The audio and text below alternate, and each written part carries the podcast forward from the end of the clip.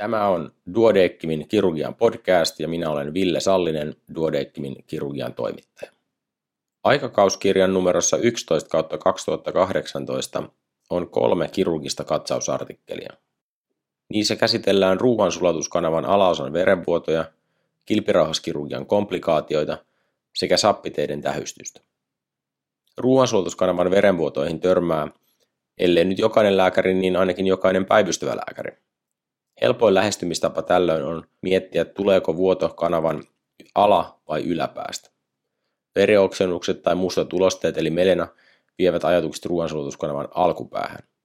Yläpään vuodot ovat yleensä rajumpia ja vaarallisempia, ja niiden diagnostiikassa ja hoidossa päivystyksellisesti tehtävä mahalaukun tähystys on avainasemassa. Tässä numerossa Päivi Siironen ja Taina Nykänen kirjoittavat ruoansulutuskanavan alaosan vuodoista, jotka oireilevat yleensä joko hematoketsiana – eli verisinä ulosteina tai meleenana. Ne ovat harvemmin henkeä uhkaavia ja useimmiten jopa 80 prosentissa rauhoittuvat itsestään. Yleisin syy on divertikuloosi, jopa kolmasosa vuodoista. Vuoto tulee tällöin divertikkelin eli umpipussin tyven vierellä kulkevan suonen seinämän vaurioituessa. Toiseksi yleisin syy on peräpukamat ja kolmanneksi yleisin syy iskemia. Iskemiaa tulisikin epäillä erityisesti vanhalla potilaalla, jolla on jo todettuja verisuonitauteja. Iskemiaan liittyy yleensä myös kipu. Miten ruoansulutuskanavan alaosan verenvuoto sitten tutkitaan? Päivi Siironen Meilahden sairaalasta. Sairaalaan tullessa on tärkeää arvioida vuodon määrä ja se arvioidaan verenpaineen mittauksella, verikokeella, eli mikä on hemoglobiinitaso ja sitten tärkein tutkimus on peräsuolen tutkiminen.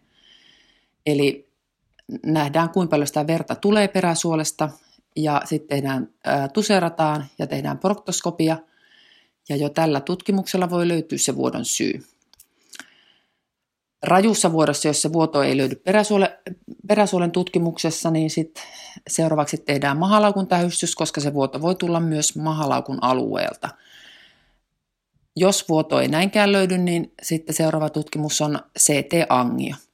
Rajuvuoto siis tarkoittaa sitä, että verenpaine laskee tosi alhaiseksi ja verenpaineet notkahtaa ja vuoto on siis henkeä uhkaava. Jos vuoto on lievä, eli hemoglobiinitaso on hyvä ja vuoto on jo loppunut, niin potilas voidaan kotiuttaa suoraan päivystyspoliklinikalta ja paksusuolen täystys tehdään sitten poliklinisesti myöhemmin. Kohtalaisessa vuorossa, eli jos tarvitaan punasolutankkauksia, niin potilas otetaan sairaalaan ja paksusolen tähystys tehdään samalla sairaalareissulla. Kun vuoden paikka ja vaarallisuus on arvioitu, tulee pohdittavaksi sopivin hoitovaihtoehto. Milloin hoidamme endoskooppisesti, milloin leikataan ja milloin pyydetään toimenpideradiologin apua. Taina Nykänen, Hyvinkään sairaalasta. Kohtalaisessa sairaalaseurantaa vaativassa vuodossa ensisijainen tutkimus- ja hoitotoimenpide on kolonoskopia, jolloin vuoto voidaan esim. klipsata tai polttokoaguloida.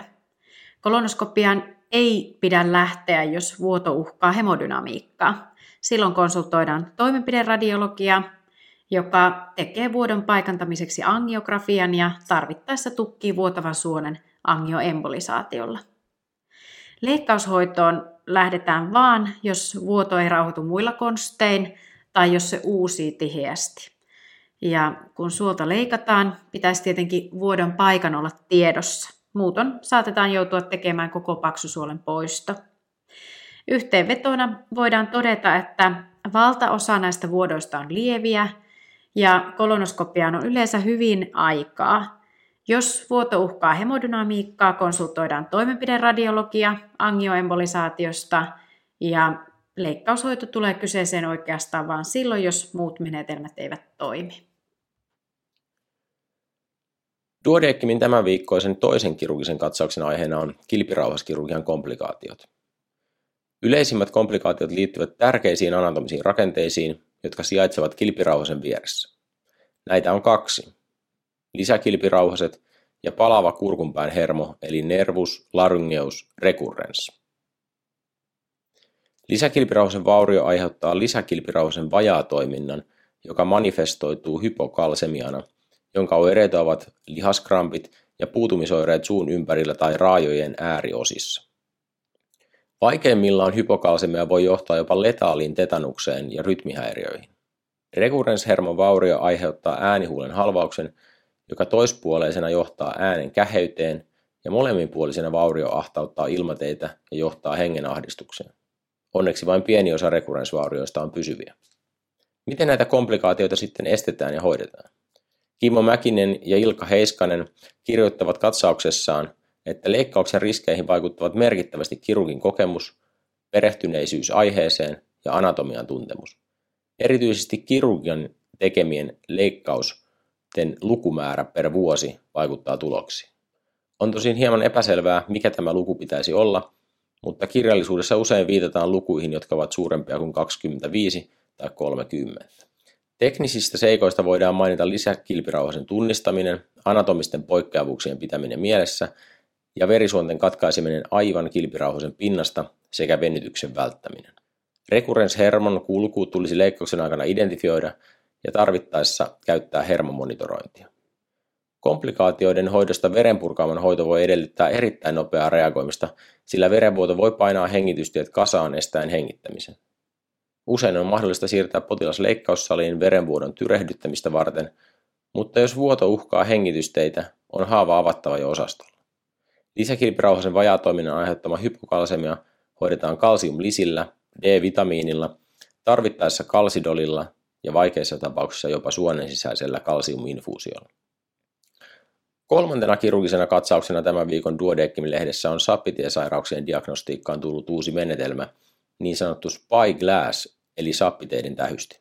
Tavallisestihan sappitiesairauksia tutkitaan joko magneettikolangiografialla tai suun kautta tehtävällä endoskooppisella kolangiografialla. Molemmissa tutkimuksissa saadaan niin sanottu varjokuva sappiteista. Uudessa Spyglass-menetelmässä endoskopia tähystinputken läpi viedään toinen, pienempi tähystinputki, jolla voidaan edetä sappiteiden sisään papilla vaaterin kautta. Näin saadaan videokuva sappiteiden sisältä, voidaan arvioida sappiteiden epiteelin kuntoa ja sairauden laajuutta sekä kohdistaa koepalojen otto juuri halutulle alueelle. Minkälaisia hyötyjä ja haittoja tällä menetelmällä sitten on? Antti Siiki, Tampereen yliopistollisesta sairaalasta.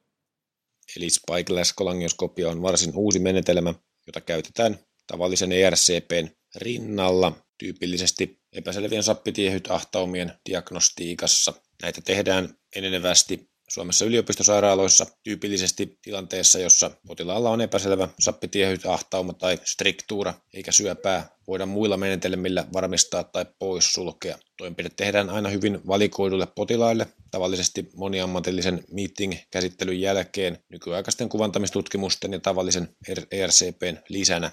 Suurin ero tavalliseen läpivalaisu-ohjattuun ERCP verrattuna on se, että tässä Spyglass-toimenpiteessä sappitiehyjen sisään nähdään, sieltä saadaan teräväpiirto kuvaa, voidaan arvioida näiden sappitiehyt muutosten laajuutta ja ottaa vielä histologi- histologiseen analyysiin pieniä koepaloja. Tällainen toimenpide tarkentaa huomattavasti epäselvien sappitiehytahtaumien diagnostiikkaa silloin, kun muut menetelmät ei tuo riittävää diagnoosia tai tietoa hoitopäätösten tueksi, tai toisaalta esimerkiksi leikkaushoitoon ei voida suoraan mennä. Nykyaikaisilla uudemman sukupolven laitteilla riskit tässä toimenpiteessä eivät oikeastaan eroa tavallista ERCPstä. Sitä pidetään ihan yhtä turvallisena. Sappitiehyt striktuuroiden lisäksi toinen käyttöaihe on vaikeat sappitiekivet.